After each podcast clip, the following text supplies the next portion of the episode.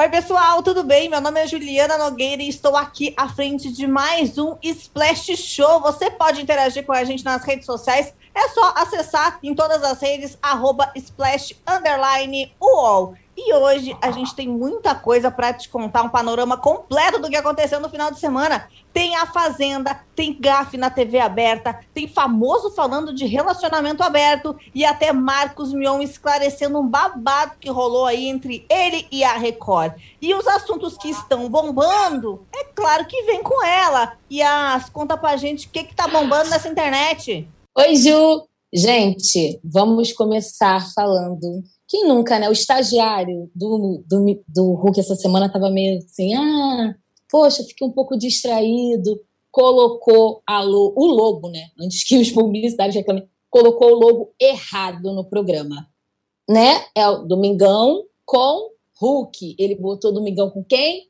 Domingão do Faustão. Eu acho que ele ficou emocionado porque o convidado do programa era Zeca Pagodinho, tinha uma galera muito importante, ficou nervoso, botou o logo errado. Mas a gente tem que concordar também que, assim, o Hulk já errou o nome do programa. Então, o menino não tem culpa, gente. Se o próprio dono ainda está se adaptando, ainda tá, sabe, às vezes a gente está meio distraído, tá tudo bem. Acho que em breve vai ficar tudo certo. E aí vão acertar direitinho. Quem nunca, né, gente? Num, num dia importante de trabalho acabou. Eu mesmo outro dia estava aqui, do nada tocou o interfone da minha casa. Acontece com todo mundo, com todos os profissionais. Vamos ver se esse domingo vai dar certo. Vamos assistir para ver. E aí temos o quê? Patrícia Bravanel, que estava substituindo Silvio Santos esse final de semana, porque o Silvio Santos estava meio assim, né? Sabe aquele dia, Ju, que você não quer muito trabalhar? Você fala, ai, eu já não tô afim. Só que o Silvio Santos é dono de uma emissora, né? E aí ele falou assim, Patrícia, vai lá no meu lugar. E a Patrícia falou, gente, o Silvio Santos não vai se aposentar. Ele só tá, sabe, com uma preguiçinha, né?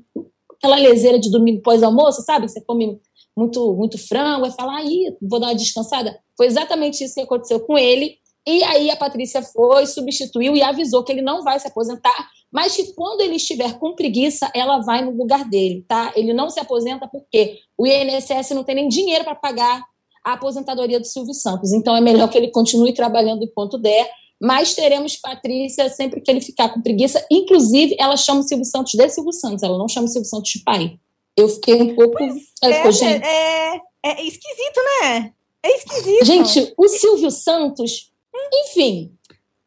Então, até hoje Teremos... eu acostumei com o lance da filha número um, da filha número não sei o quê. Eu não sei qual é o número da Patrícia Bravanel. Vou ficar devendo essa informação que eu não faço ideia.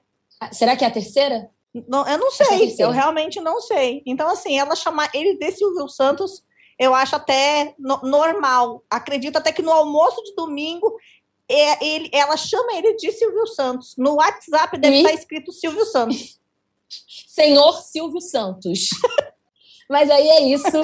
Silvio Santos está descansando. Daqui a pouco, quando ele tiver afim, ele volta e o estagiário do Hulk já já melhora. Então tá ótimo. Esperamos que tudo isso se ajeite, afinal de contas, está todo mundo se adaptando, até a gente está se adaptando. Isso, exatamente, então, vamos exatamente. dar uma colher de chá aí para a produção. Obrigada, Yas, que contou pra gente aí o que tá bombando. Tchau, gente. tchau, tchau. Pois é, minha gente. E o que que temos? Temos um, um, final de semana intenso em A Fazenda. E é claro que quem vai contar isso pra gente é ela, a especialista em A Fazenda, Aline Ramos me conta que teve formação de baia, teve treta, teve polêmica. Conta pra gente tudo em detalhes como aconteceu. Olha, esse final de semana foi realmente agitado na Fazenda. Por incrível que pareça, a festa não rendeu tanta coisa assim. Só que o pessoal não precisa de festa para tretar, ficar arrumando confusão, picuinha por pouca coisa. E aí é, teve a formação da baia, e aí é importante destacar que quem ganhou a prova do poder de fogo, que lembrando que, que o poder de fogo é aquele poder que muda tudo na hora da votação, na formação da roça de vez. Quem ganhou foi a Milady. E esse poder do fogo já foi definido pelo público, porque geralmente escolhem o, o pessoal da abertura para o público escolher entre dois poderes. O poder da Milady vai ser escolher o quarto peão para a formação da roça. Geralmente, esse quarto, ele é definido naquele resta um, né? Que é o pior jogo possível, que é o que você se sente rejeitado mesmo, ninguém te salvou. Então, não vai ter mais esse jogo nessa roça, mas a Milady já vai indicar alguém direto. Ela ainda não sabe disso, tá? Só a gente sabe disso. Bom, e aí foi para a Baia Aline, Tiago, Vitor e Rico. Então, um, um, um, pessoal aí que tem desde planta a gasolina nessa baia, que já está agitada. O Rico, obviamente, já está deixando essa baia agitada. Então, Não, ele chegando na baia foi um babado. Tu viu ele chegando na baia ali? Foi assim, sensacional. Eu perdi esse momento. Eu só vi que durante essa madrugada ele fez uma brincadeira de gosto bem duvidoso em que ele fingiu um ataque um, que estava tendo uma convulsão, assim, coisa assim, muito saudável, uhum. assim, muito saudável. Enfim, duvido, gosto duvidoso, mas é isso, é o rico causando desde o começo nessa baia. E, e que ele já está agindo como se ele tivesse indicado para a roça, né? Ele sabe que ele vai estar nessa roça. A questão é quem vai com o rico. Quem você acha então, que vai, Ju? Então, o pessoal está se movimentando bastante, né? O pessoal estava achando que ia ser a Érica que ia com ele, ou que o Gui até ia mandar a Érica, uh, mas o Gui Araújo já jogou na roda aí que o que vai que ele vai mandar o Rico mesmo, já falou na lata do Rico, então ele já, já está agindo como um roceiro, já está agindo como tal. Eu acho que vai com ele a Érica pelo movimento da casa e tal, se bem que Erasmo, Orasmo também já está angariando alguns inimigos, né, depois das últimas brigas e tal, mas eu acho que vai ele com a Érica. Eu queria saber quem será. Será que a Milady vai dar o poder dela, o poder que a gente conhece, esse aí que tu falou do quarto roceiro? Será que ela vai dar para alguém ou será que ela vai ter culhão para segurar ali, para ficar com ela e ela botar a cara e se comprometer? Essa é a verdadeira prova de fogo de Milady, porque até então tá ali só no gogó. Ah, porque eu uhum. isso, ou aquilo, outro. Né, né? Agora é hora de se comprometer e ver se ela vai assumir a, a briga para si. E não uma briga sobre Instagram que ela arrumou com a Valentina, uma briga chata sobre seguidores no Instagram, se vale ou não vale. Essa é a briga que o povo realmente quer ver. Então, é disso que a gente gosta. A gente gosta de fogo no feno. O fogo no feno também rolou no final de semana em uma briga generalizada envolvendo a Érica e minha gente, com toda aquela questão de machismo, do Erasmo, do MC Gui, Bill aparece para defender Érica do nada, todos ficam chocados com essa intervenção de Bill.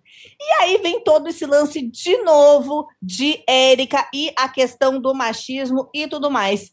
E quem é que vai falar com a gente sobre isso? Ela, Lu Bugni, fez um vídeo incrível para vocês sobre esse assunto. Roda aí. Eu já volto com a Aline. Oi, Splash Show. Pois é. Érica estava numa posição de liderança dentro da casa, ela era fazendeira e isso implica em dar algumas ordens, dizer você vai fazer isso, você vai fazer aquilo. Ela não se sentiu tão obedecida, o público também percebeu que ela não foi tão obedecida assim. Ela dava as ordens, estipulava as atividades, especialmente serviços domésticos, e os caras não obedeciam como faziam quando tinha um homem na mesma posição na semana anterior. Isso acontece. Érica disse o que ela estava sentindo, eles estavam sendo machistas. E aí, o curioso é que a casa virou uma grande discussão sobre ela disse que todos eram machistas? Ela disse que eu era machista? Quem é machista? E ninguém parou e falou: Mas peraí, por que ela disse que os homens estavam sendo machistas? O que eu posso ter feito para causar essa impressão e magoar ou fazer uma mulher se sentir desse jeito diminuída? Não, ninguém estava preocupado com isso. Eles estavam preocupados puramente em não ser chamados de machistas. Eu acho que tem até uma, um jeito muito didático de falar isso. A gente, né, as mulheres que, que escutam se identificam com isso porque a gente convive com homens que foram criados de maneira machista por muitos anos. Eles ainda convivem num universo muito machista. Então a gente chega devagar e fala: olha, eu sei que é difícil para você perceber isso, mas essa atitude foi machista, me incomodou. E aí cabe aos homens entender o didatismo do que a gente diz ou não, e a gente nem tem obrigação de ficar explicando, mas a gente acaba explicando sempre. Eles vão entender ou não? Eles podem querer mudar a atitude ou não, eles podem negar e continuar sendo. Dentro da casa, me pareceu que eles estavam muito preocupados em serem xingados de machista. Pode, é, realmente não é uma palavra muito boa, não é um adjetivo muito legal para você ter como seu, mas não é um xingamento, é algo, é uma característica. Você está tendo atitudes machistas e aí cabe transformá-las em atitudes que sejam legais e que sejam equalitárias de alguma maneira é muito mais feio você ter atitudes machistas sem saber do que ser chamado de machista por alguém que mora na mesma casa que você e você tem oportunidade de mudar.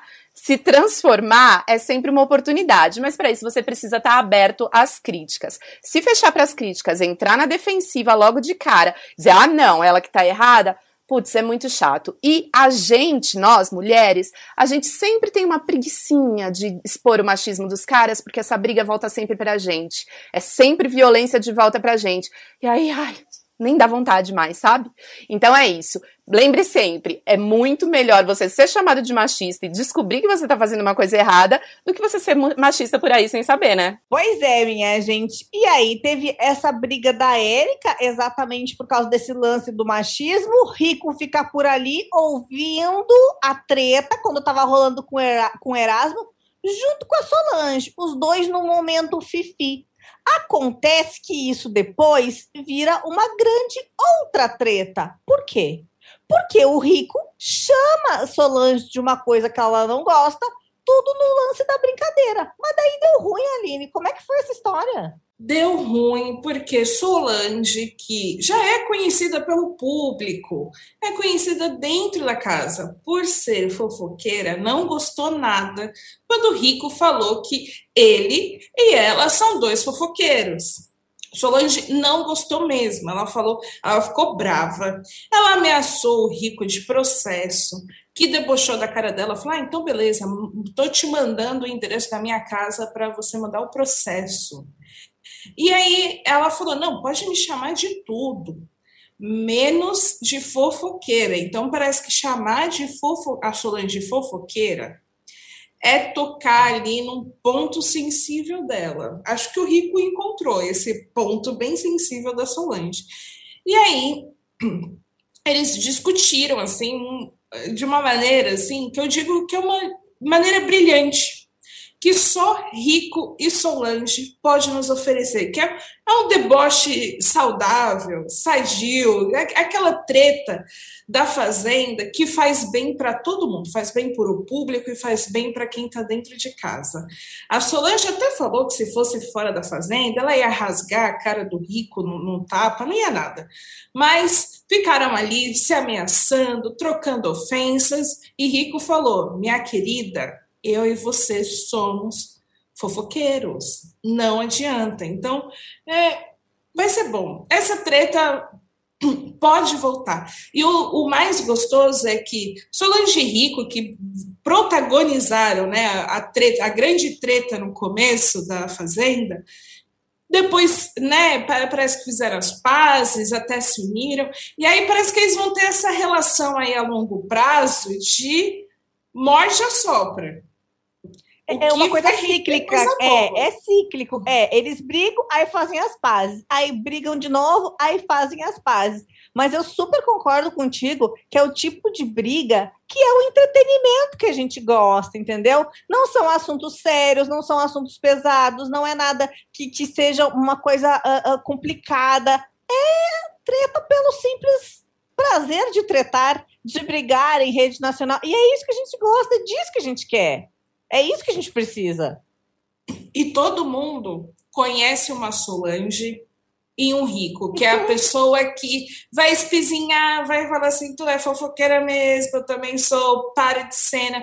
Eu acho que o mais interessante também dessa briga é o papel que o rico está tendo dentro da fazenda nos últimos dias.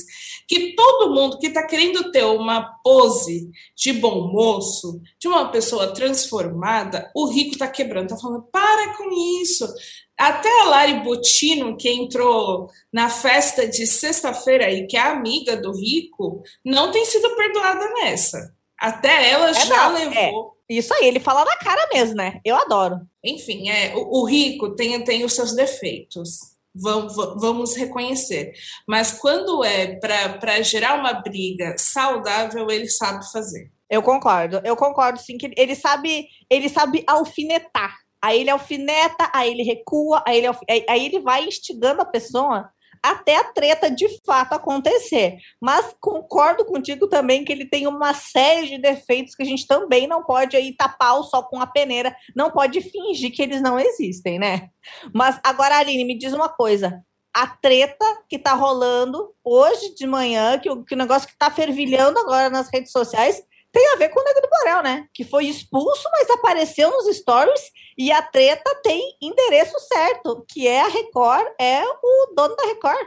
É, o, o Nego do Borel, ele tá numa jornada, assim, que eu considero lamentável. Sei que qualquer, as pessoas podem discordar ou não, só que ele falou, assim, é, no, nos seus stories, né, que novamente, ele foi injustiçado, ele tem defendido isso, que ele foi injustiçado, e falou: ah, bispo, que, enfim, caso você não saiba, caso você estivesse esse tempo todo em outro país, chegou agora no Brasil, vamos situar.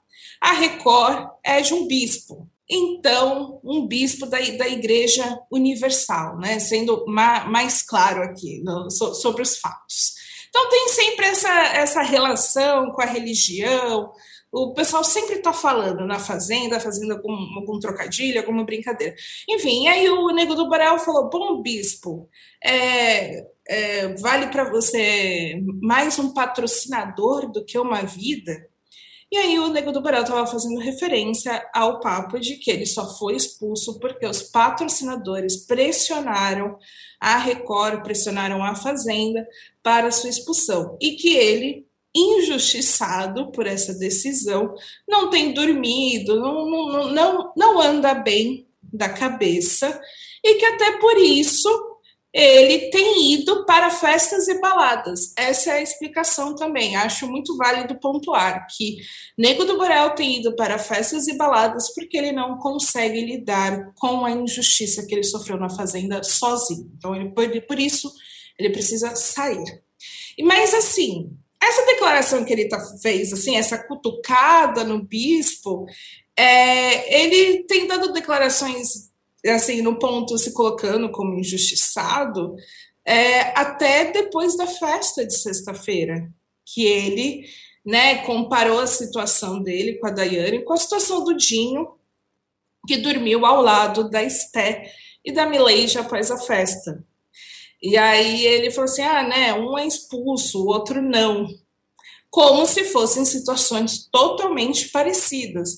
Então, ele está tentando cravar essa, colocar essa ideia de que ele foi injustiçado a todo custo, nem que para isso ele tenha que cutucar o bispo. É, e para corroborar todo o seu discurso, ele ainda fala, né, que os colegas lá do confinamento estão perdidos e que e, e posta vídeos dos momentos das pessoas falando sobre ele, perguntando sobre ele. O Tiago Piquilo chorando. Então, assim, ele ele eh, usa de vários artifícios para reforçar a versão dele de injustiçado e de que tudo foi uma pressão de patrocinadores.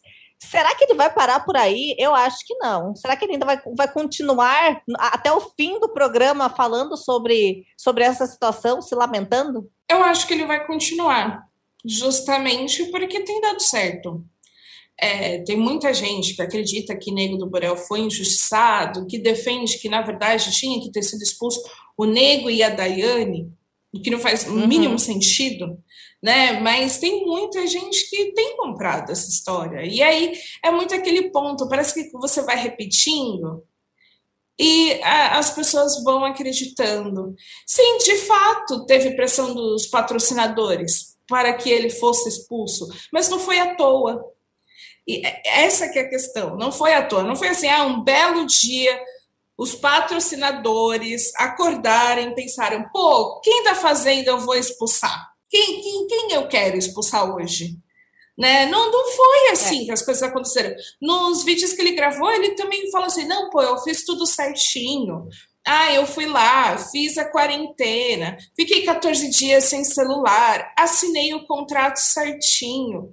Tá, fez nada mais que obrigação de algo que você queria participar. E aí parece que tudo ele fez um favor, que ele que ele foi injustiçado e que aconteceu só com ele. Né? Ele não fez tudo certinho. Essa que é a questão. Aí parece que ele vai trabalhando um pouco com a nossa memória, ou com a memória de quem já está do lado dele, né? Que é quem acompanha principalmente os stories dele. Exatamente. E ele, mais uma vez, usa das coisas que aconteceram para reforçar, falando, né, que o público estava sim e está do lado dele, porque ele teve 47% dos votos, né, quando ele teve naquela roça. Então, assim, é uma história que com certeza vai render e a Aline ainda vai voltar aqui para falar sobre isso. Aline, muito obrigada. De nada. Vamos torcer para que a gente não tenha que falar sobre isso novamente.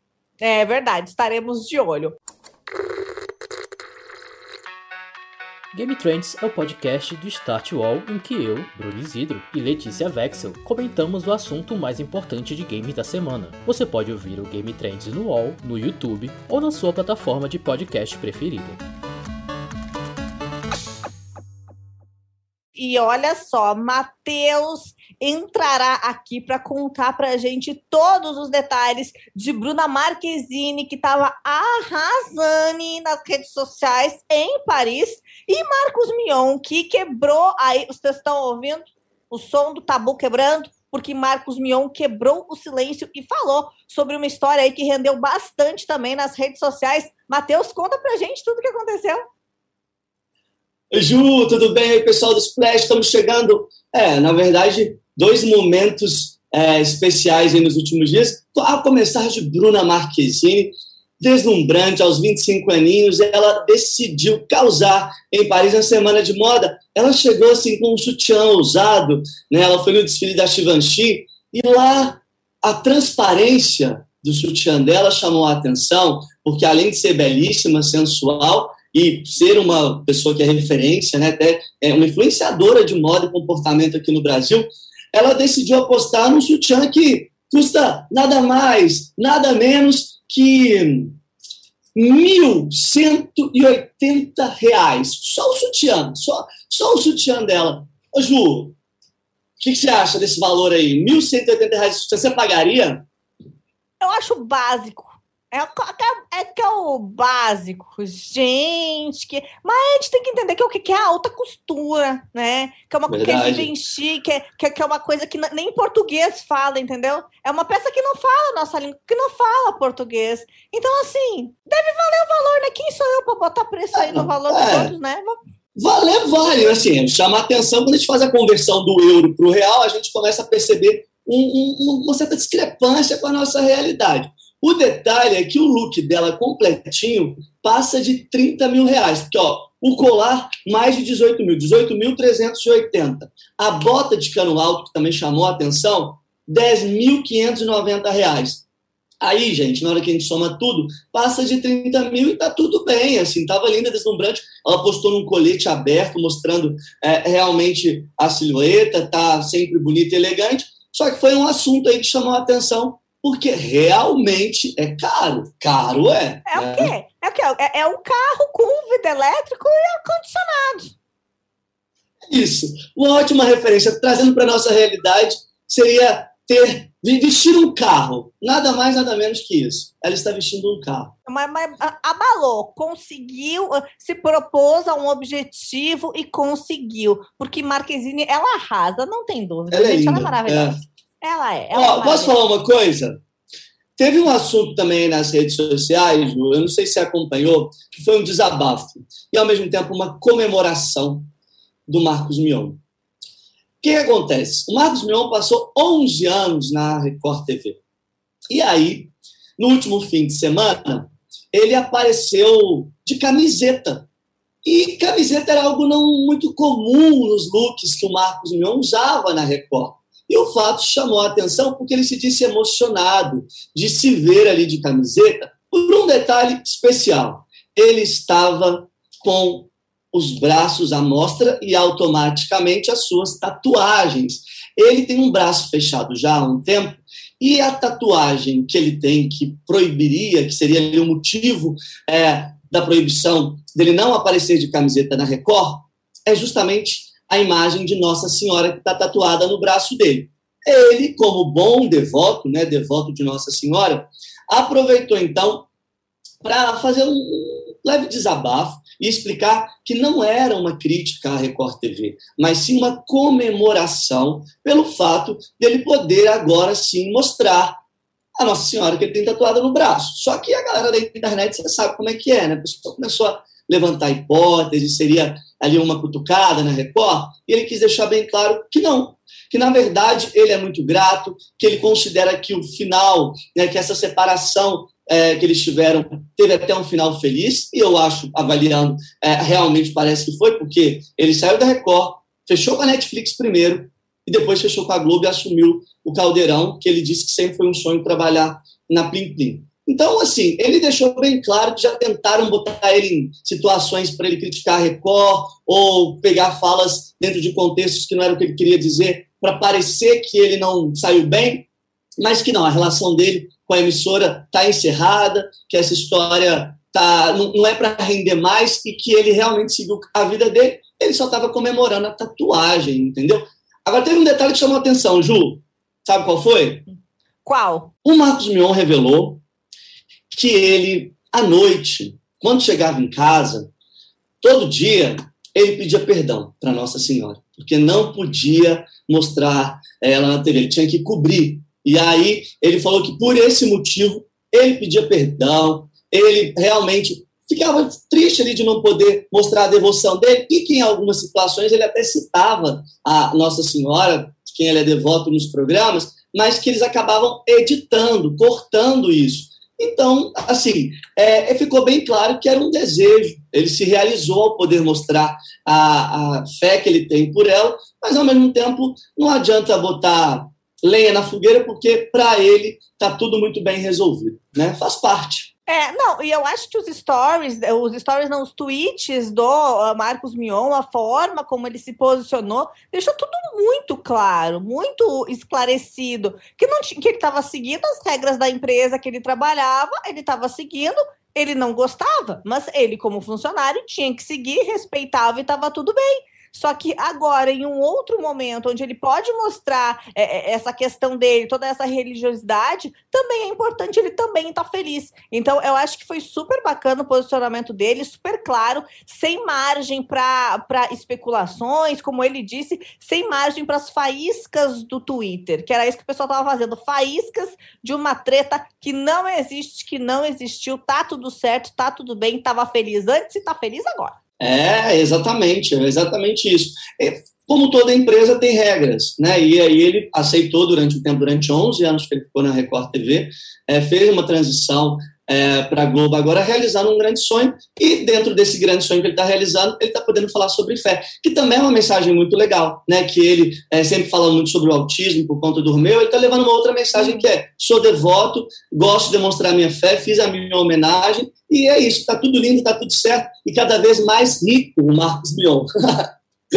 Exatamente. Marcos Mion, que é o quê? Referência em ser como sou nas redes sociais, que ele é do jeito que ele é, ficou feliz, ficou, mostra ali, é. demonstra todos os seus sentimentos de uma forma super transparente e nítida, o que é muito legal. Matheus, muito obrigada por ter participado, por trazer pra gente aí todas as informações do que estava rolando. Agora sim, a gente teve a história explicadinha em detalhes. Muito obrigada. Beijo, Ju. Obrigado. Beijo, pessoal. Até semana que vem. Então, minha gente, a gente fica por aqui com esse Splash Show recheado de muita informação para você. Já sabe, né? Interage com a gente. É só interagir nas redes sociais com arroba Splash Underline UOL. Agradecer também a todo mundo que participou desse Splash hoje. E eu vejo vocês na próxima segunda-feira. Até mais. Tchau, tchau.